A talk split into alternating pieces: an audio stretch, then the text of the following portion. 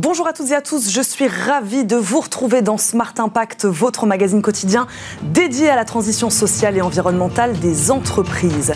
Au sommaire de cette émission, une alternative aux pesticides. Alors que l'UE fait pression pour les interdire, définitivement, d'autres solutions émergent, comme les phéromones qui gagnent du terrain sur le marché de la protection des cultures. Une solution inspirée de la nature.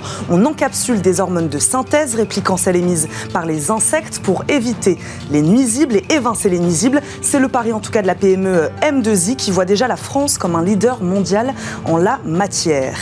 Également dans cette émission, quand le climat rencontre l'égalité homme-femme, oui, le changement climatique a des effets négatifs sur les femmes, qui représentent notamment 80% des réfugiés climatiques. Pour la troisième année, le Women's Forum renforce son partenariat avec Climate Seed pour sensibiliser au lien entre l'émancipation des femmes et la lutte contre le changement climatique. Un combat qu'il faut mener de pair, nous diront nos invités dans quelques instants. Enfin, une solution de pilotage énergétique. Les bâtiments tertiaires sont responsables à eux seuls d'un tiers des émissions de gaz à effet de serre et les nouvelles réglementations vont désormais les contraindre à réduire drastiquement la consommation, leur consommation d'énergie. La jeune entreprise française Efficia a développé une solution capable d'optimiser en temps réel le fonctionnement des équipements et éclairage des bâtiments grâce à des algorithmes intelligents. Ça, on en parle tout à l'heure. Mais tout de suite, je vous le disais, place à l'invité du jour.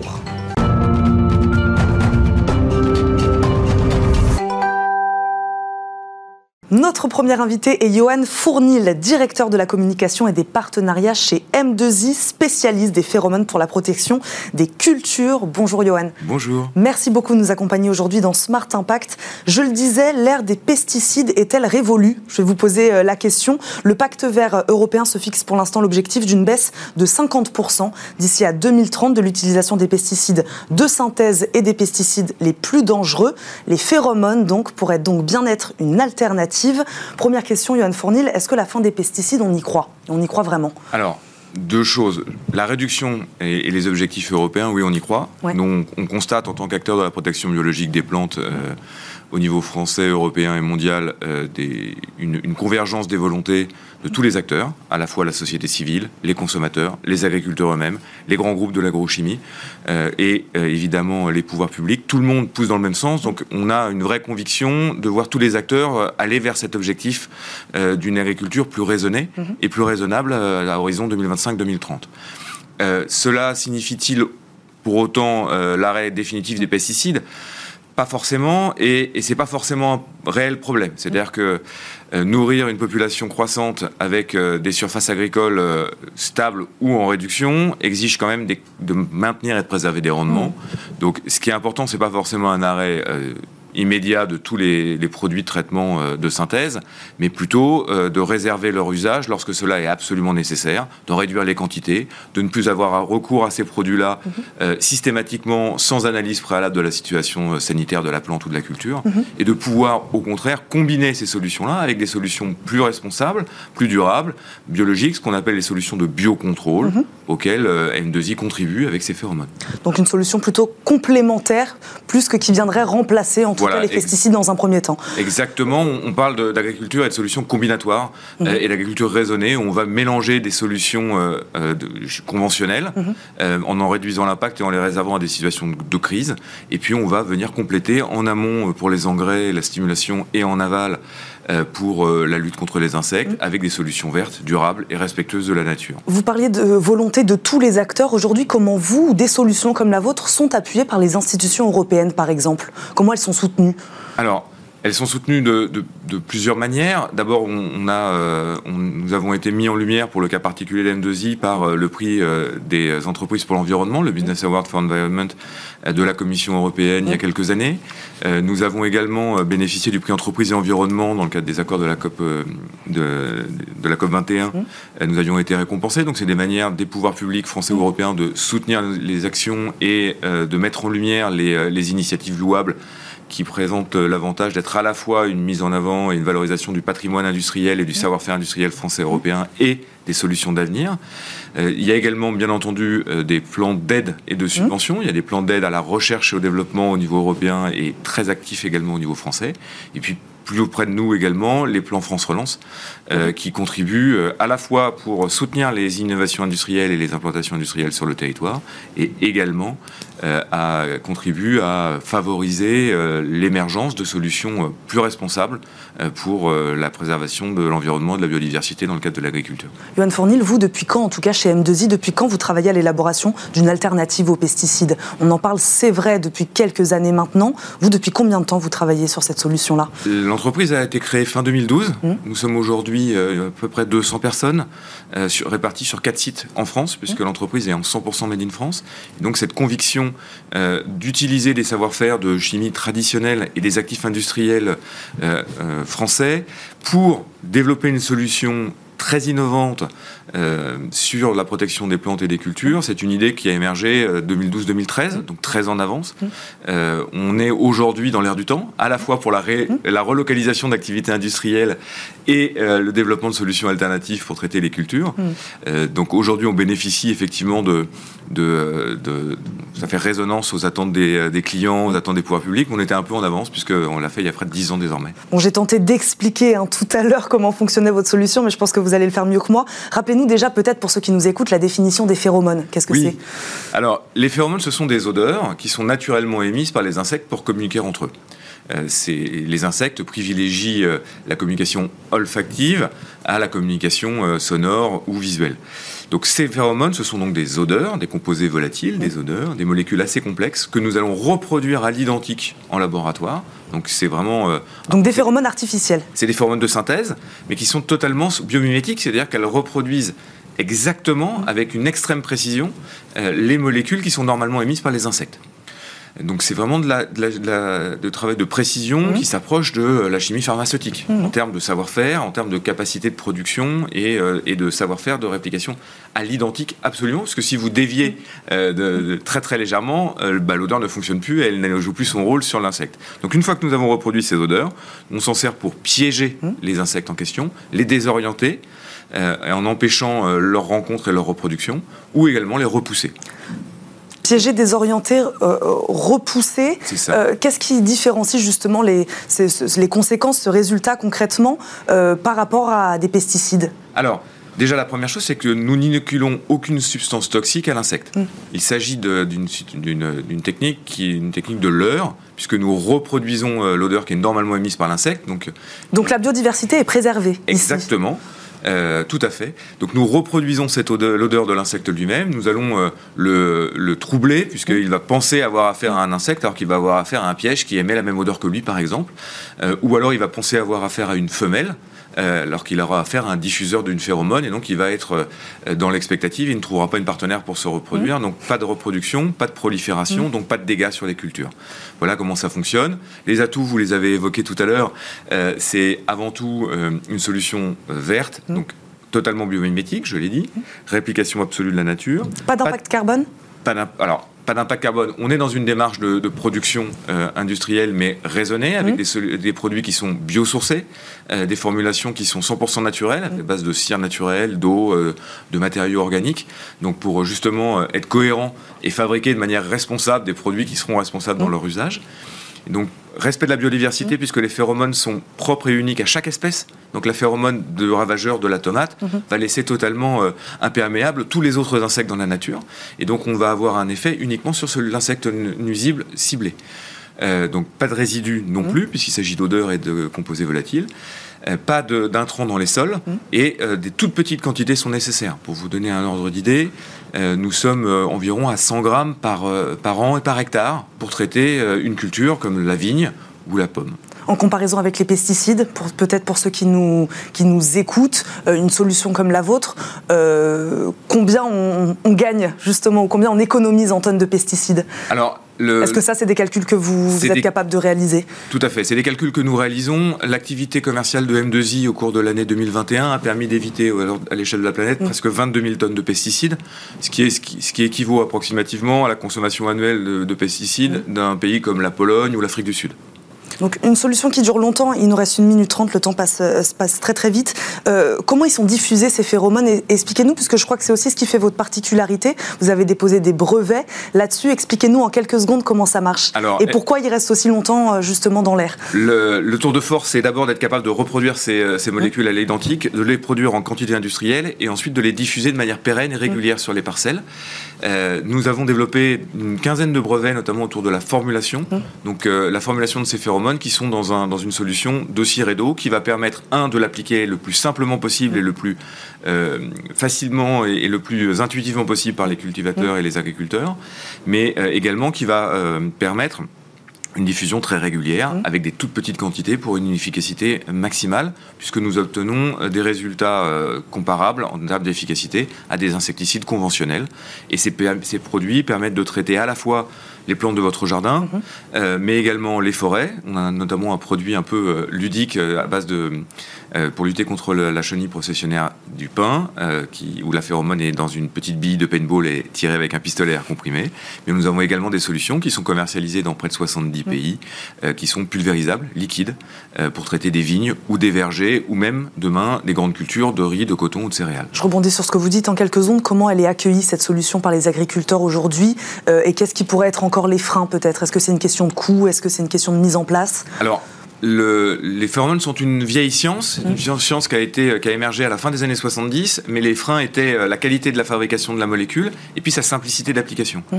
Les technologies brevetées de formulation que j'ai évoquées, qui mmh. permet de l'appliquer avec une bille dans des grands arbres ou de le pulvériser euh, de manière très simple euh, dans des vignes, lèvent les derniers freins à l'adoption des agriculteurs ou des viticulteurs qui vont juste remplacer un bidon qui contenait un insecticide conventionnel par un bidon de phéromones en l'appliquant avec les mêmes outils, aux mêmes périodes, de la même manière, sans avoir besoin de changer complètement leur, euh, leur pratique culturelle. Merci Johan Fournil d'avoir répondu à nos questions, d'être venu nous voir dans Smart Impact aujourd'hui, nous avoir présenté cette solution de phéromone. Je le rappelle, vous êtes le directeur de la communication et des partenariats chez M2I. Merci. beaucoup d'avoir été euh, avec nous. C'est l'heure de notre débat RSE.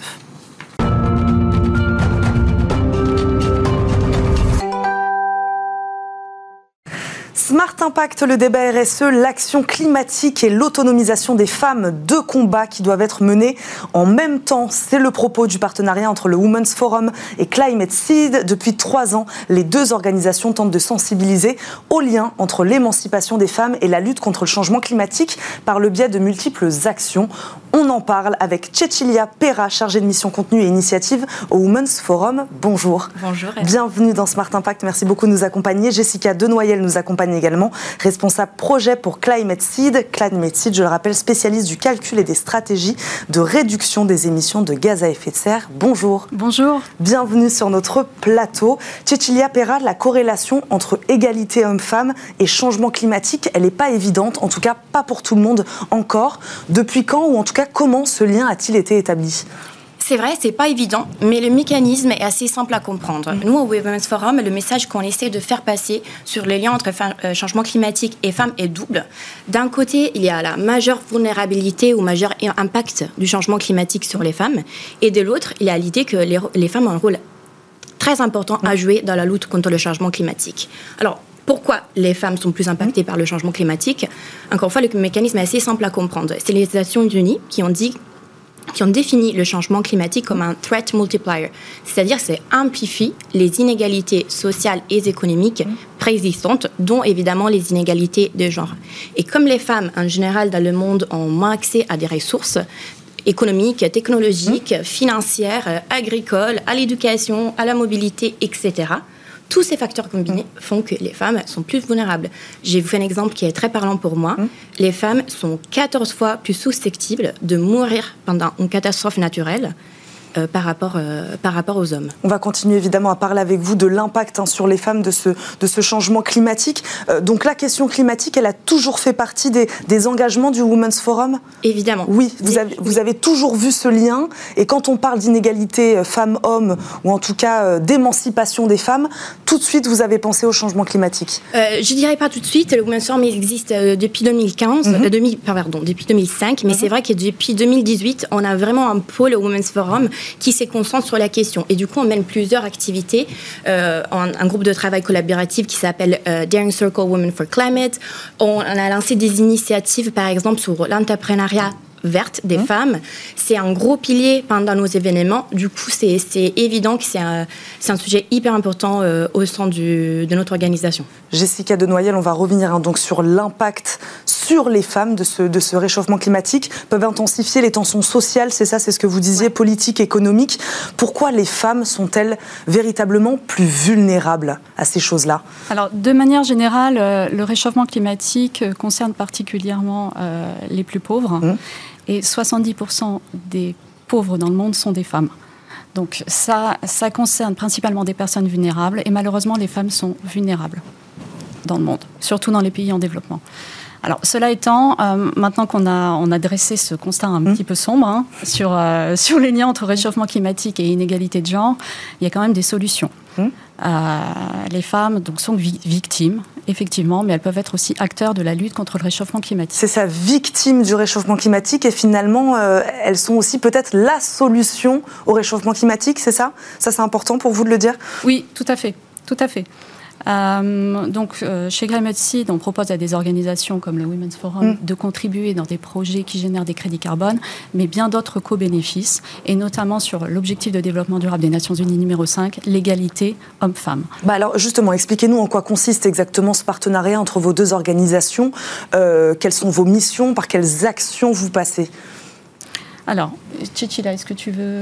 Oui, je peux, je peux commencer à répondre. Du coup, comme vous avez dit, le partenariat entre le Women's Forum et Climate Seed est né il y a trois ans. Hum. Et d'ensuite du Women's Forum d'aller au-delà du travail de sensibilisation sur les liens entre femmes et changement climatique. Ça, c'est la première chose. on fait de la pédagogie. On fait de la pédagogie, on en parle, hum. parce que c'est très important. Mais après, on veut mener aussi des actions concrètes. Hum. Et du coup, euh, le partenariat avec Climate Seed. Qu'est-ce qu'on fait Grâce à Climate Seed, le Women's Forum mesure son empreinte carbone, c'est-à-dire toutes les émissions euh, carbone qu'on produit avec nos activités, mmh. notamment l'activité événementielle. Mmh. Euh, après, on essaye de les réduire et on contribue à des projets de réduction des émissions avec des co-bénéfices. Peut-être, Jessica, je te laisse quel type, quel type de projet, justement? Donnez-nous un exemple, exemple concret. un projet de foyer de cuisson amélioré. Euh, pour vous donner des chiffres, euh, il y a encore la moitié de la population mondiale qui cuisine avec des moyens traditionnels. Alors ça peut être parfois un feu entre trois pierres, mmh. à même le sol, dans le foyer. Euh, ça génère des fumées toxiques et l'OMS estime qu'il y a environ 4 millions de personnes dans le monde chaque année mmh. qui meurent à cause de ces fumées toxiques, prématurément. Et forcément, bah, dans le foyer, qui est présent pour cuisiner Ce sont les femmes mmh. et les enfants. Donc ça, ça cause des maladies euh, respiratoires, des maladies oculaires. Donc ces femmes euh, bah, qui, sont affectées aux tâches ménagères doivent aller collecter du bois pour cuisiner. Mhm. Euh, bah, pour collecter du bois, parfois il faut couper des forêts, parfois de manière illégale. Avant, euh, il y a dix ans, euh, quelqu'un me disait bah, il me fallait peut-être deux heures pour aller collecter du bois, pour cuisiner. Maintenant, ça m'en prend quatre mmh. à cause de la déforestation. Et puis, quand on cuisine, ça génère euh, des gaz à effet de serre. Donc, remplacer ces moyens de cuisson traditionnels par des réchauds améliorés, mmh. ça permet non seulement de réduire bah, des émissions de dioxyde de carbone, mmh. mais ça permet aussi d'améliorer la qualité de l'air au sein du foyer. Donc moins de maladies, plus de temps aussi pour les femmes pour développer d'autres activités parfois rémunératrices. Et puis, euh, ce, qui, se passe aussi, c'est que les, enfants, surtout les filles, sont mises à contribution pour les tâches ménagères. Et elles vont plus à l'école. Donc, ça permet ben, d'envoyer les enfants à l'école parce qu'on a plus de temps enfin moins de temps à consacrer aux tâches ménagères. Est-ce qu'il y a des régions dans le monde où vos actions sont peut-être plus ciblées aujourd'hui, ou en tout cas où les inégalités hommes-femmes sont d'autant plus vraies, où l'impact du réchauffement climatique sur les femmes sont d'autant plus vrais? Voilà, est-ce que vous arrivez à identifier des régions dans le monde où c'est encore plus le cas aujourd'hui?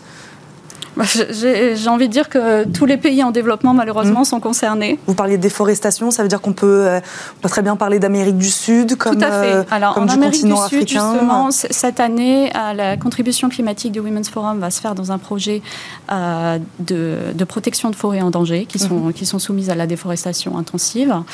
Et euh, l'argent en fait généré par les crédits mhm. carbone, par la finance carbone, ça va permettre évidemment de proposer d'autres moyens de subsistance aux populations locales. Mhm. Parce qu'on ne peut pas leur dire vous arrêtez de couper les arbres et pas leur proposer de solutions à côté. Et euh, l'argent va servir également à éduquer les filles, à mhm. leur donner des cours pour apprendre à lire, à, à, établir des dispensaires de santé, qui vont sensibiliser sur certaines maladies. Et c'est vraiment un cercle vertueux, si vous voulez, parce qu'une fille qui est, qui est plus éduquée, euh, eh bien, il y a, y, a, y a, moins de grossesses précoces, il y a une réduction de la mortalité infantile, elle est un peu plus maîtresse de sa fertilité. Et c'est tout cet effet domino, ce cercle mmh. vertueux, euh, qui est mis en avant à travers les projets qui sont, euh, qui sont proposés par Climate Seed au Women's Forum. Cecilia Perra, j'aimerais qu'on revienne sur ce que disait Jessica de Noyel tout à l'heure, victime du réchauffement climatique ou du changement climatique et aussi solution à ce réchauffement euh, climatique. Dans les faits, les femmes passe-t-elle véritablement plus à l'action que les hommes sur cette euh, question-là, de l'action climatique Oui? Oui, absolument. Et c'est très important pour nous, euh, en tant que Women's Forum, de promouvoir ce message. On n'est pas que victime, on mmh. est actrice et on est leader dans la lutte contre le changement climatique. Pour quelles raisons, justement? Expliquez-nous pourquoi. Bah, tout simplement, moi je. Elles sont plus investies, euh, elles se sont plus concernées? C'est difficile de dire, en général, les femmes sont plus investies, en général, mmh. la question environnementale sur tient plus à cœur parce qu'au Women's Forum, on n'aime pas faire des généralisations, mais c'est basé sur le chiffre. Mmh. Ce que je peux euh, vous dire, c'est que à l'heure d'aujourd'hui, en 2020, mmh. les femmes représentaient que le 15% des ministres de l'environnement au niveau mondial. 15%, mmh. c'est évidemment pas beaucoup. Du coup, comme le changement climatique impacte tout le monde et comme on a vu surtout les femmes, euh, il faut vraiment euh, attendre l'égalité dans tous les instances décisionnelles pour le changement climatique. Et donc, c'est prouvé que quand elles atteignent ces hauts postes à responsabilité, euh, elles prennent plus de décisions qui vont dans le sens justement des inégalités sociales ou en tout cas d'une transition environnementale. Il y a même des études qui montrent que quand une femme est à la tête d'un État, cet État aura une empreinte carbone plus faible mhm. et mettra en place des systèmes de protection de l'environnement. Comme à la tête d'une entreprise, normalement, des entreprises qui sont dirigées par des femmes mhm. auront un objectif, des objectifs plus sur le long terme que sur le court terme. Mhm. Ça, c'est encore une fois en général, mais, mais, mais ce qu'on peut dire, c'est que vraiment, pour combattre le changement climatique, on a besoin de solutions innovantes et efficaces. Et il y a mm, vraiment beaucoup d'études qui montrent que ces solutions innovantes et efficaces, on va les trouver avec des équipes diversifiées mmh. dont les femmes font partie. Et pas que d'équipes euh, homogènes. Jessica Denoyel, est-ce que vous faites des propositions auprès euh, des gouvernements justement sur cette question-là de, de, mener de pair ce combat entre euh, action climatique et, et émancipation des femmes?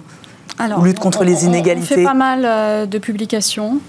Euh, nous, on pense que le changement va être impulsé plutôt par la société civile. Mhm. la, compensation carbone volontaire, les contributions climatiques dont on parle, c'est hors euh, du champ de la régulation. Donc, ce sont des, organisations qui mhm. ont pris de leur propre chef l'initiative de contribuer à ces projets. Elles n'y sont pas contraintes. On ne parle pas du marché régulé, des mhm. quotas carbone, etc. Donc, nous, on pense en fait que c'est un peu une approche par le bas. Et sous la pression, les gouvernements sont forcés de réagir voilà, on dit basta, euh, les conséquences du réchauffement climatique, c'est plus seulement des scénarios du GIEC, c'est là, c'est mhm. tangible euh, avec ce qui s'est passé cet été. Donc c'est comme ça en fait qu'on espère euh, faire bouger les gouvernements. Et peut-être trouver de davantage de partenaires aussi. J'imagine que là c'est la troisième année de ce partenariat-là. Peut-être que vous avez plus d'associations qui vous suivent aussi dans ce. Allez-y, en quelques secondes. Oui, répondre sur l'idée de recommandation politique. Au moins, on fait un travail de recommandation de politique publique sur le sujet femmes et climat. Notre première recommandation, si j'ai un message à mmh. penser, c'est évidemment la sensibilisation parce que, comme vous avez dit au début, le lien entre femmes et climat n'est pas évident. Mhm. Et deuxième, de collecter des données climato-genrées, parce qu'on n'en a pas assez, et sans données, on ne pourra jamais comprendre l'impact spécifique du changement climatique sur les femmes. Eh ben, j'espère que le message sera passé. Merci beaucoup à toutes les deux d'avoir débattu aujourd'hui avec nous dans Smart Impact. Impact, Cecilia Perra, chargée de mission contenu et initiative au Women's Forum. Merci de nous avoir accompagnés. Jessica Denoyel, responsable projet pour Climate Seed. Merci beaucoup également d'avoir été avec nous. Tout de suite, c'est la bonne idée du jour.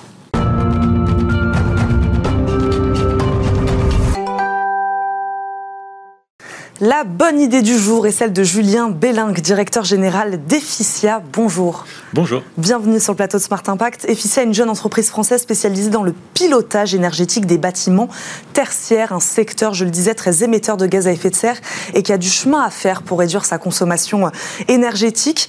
Euh, Julien Bellingue, pourquoi l'immobilier tertiaire est-il si émetteur de gaz à effet de serre? Alors, premièrement, euh, de manière générale, 40, 44% de la consommation d'énergie en France mmh. vient du secteur du bâtiment.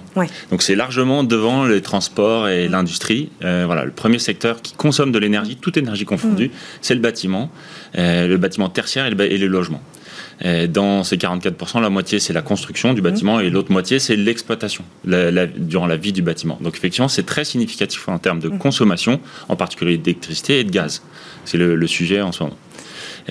Pourquoi vous vous êtes adressé à ce secteur précis Voilà, qu'est-ce qui a fait que vous voulez vous adresser à ce secteur départ, euh, Le constat de départ en 2013, quand euh, Alric Marc, le fondateur, lance Efficia avec euh, quelques pionniers, c'est que les bâtiments tertiaires professionnels sont plutôt plutôt pas très bien pilotés énergétiquement, plutôt et on peut le constater très facilement en, se baladant dans les quartiers d'affaires à des heures supposées fermées où on voit beaucoup de bâtiments éclairés, on suppose qu'ils sont chauffés, ventilés, climatisés, etc. Donc l'optimisation énergétique a encore euh, un potentiel significatif dans, ce secteur-là. C'est le constat de départ mm-hmm. et c'est euh, et fort de, de, l'impact global de, ces consommations, euh, Efficia a développé une solution dédiée à, ce secteur. Donc expliquez-nous en quoi consiste votre solution exactement. Le, alors, premièrement, on connecte les bâtiments pour mmh. pouvoir piloter, les piloter énergétiquement à distance. La CVC et l'éclairage, donc CVC, mmh. chauffage, ventilation, mmh. climatisation et l'éclairage, représentent 70-80% des consommations d'un bâtiment tertiaire. Donc piloter, euh, éteindre, allumer, euh, baisser, augmenter, euh, voilà. Exactement. Piloter mmh. intelligemment les bâtiments, ça veut dire se connecter à tout ce qui, tous les équipements de CVC et d'éclairage du bâtiment pour pouvoir les commander à distance. Et les commander intelligemment. Les commander en fonction de la météo, en fonction des activités prévues dans le bâtiment, en fonction de la, du contrat de fourniture d'électricité, bref, en fonction d'un nombreux paramètres euh, on va euh, régler, mhm. modifier les réglages à distance, allumer l'éclairage, changer la consigne de température, de ventilation, etc., afin de consommer le strict nécessaire euh, à l'intérieur de ce bâtiment. Sur quelle technologie ça repose?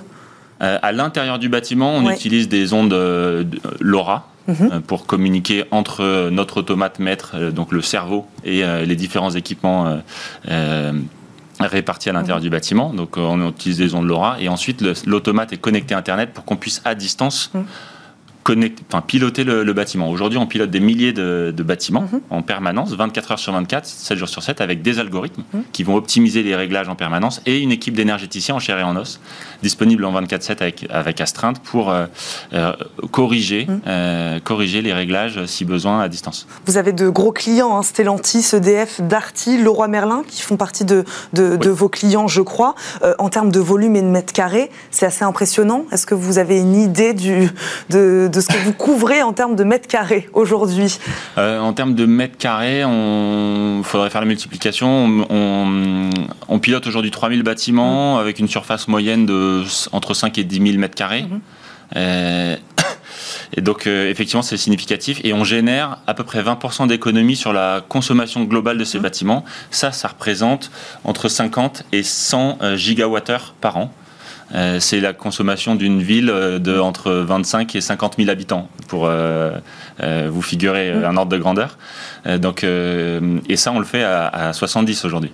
Il nous reste quelques secondes. Au-delà de l'enjeu environnemental, c'est de la performance économique aussi que vous vendez à ces entreprises. Elles vont faire des économies d'énergie et donc des économies. Exactement. 20% de la consommation d'énergie économisée, c'est autant sur la facture et plus le prix mm. de l'énergie augmente, plus cette, ce gain économique est important. C'est évident. Merci Julien Belling d'être venu nous présenter votre solution Efficia. Je rappelle, vous êtes le directeur général d'Efficia. Merci beaucoup de nous avoir accompagnés aujourd'hui dans Smart Impact. Merci à vous de nous avoir suivis. On se retrouve très vite pour un nouveau numéro de Smart Impact. À très vite. Très bonne journée à tous sur Bismart.